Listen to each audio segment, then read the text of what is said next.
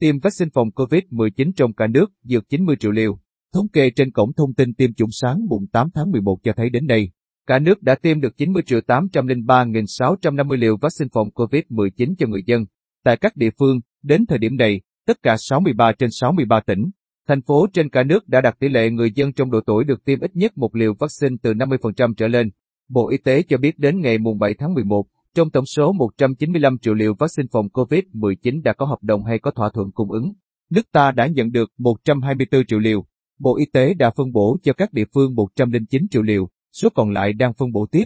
Đối với 19 tỉnh, thành phố phía Nam, thành phố Hồ Chí Minh, Bình Dương, Đồng Nai, Cần Thơ, Bình Phước, Tây Ninh, Bà Rịa Vũng Tàu, Tiền Giang, Long An, Vĩnh Long, Đồng Tháp, Bến Tre, Hậu Giang, An Giang, Bạc Liêu, Sóc Trăng, Trà Vinh, Cà Mau, Kiên Giang.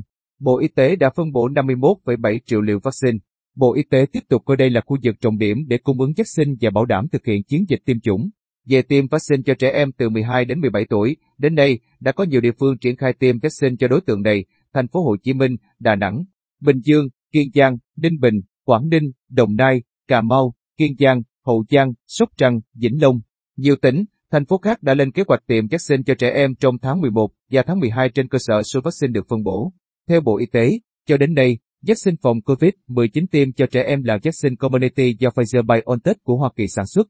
Loại vaccine này được Tổ chức Y tế Thế giới khuyến cáo tiêm chủng cho trẻ em và đã được nhiều nước sử dụng. Đây là vaccine bảo đảm an toàn khi tiêm cho trẻ em.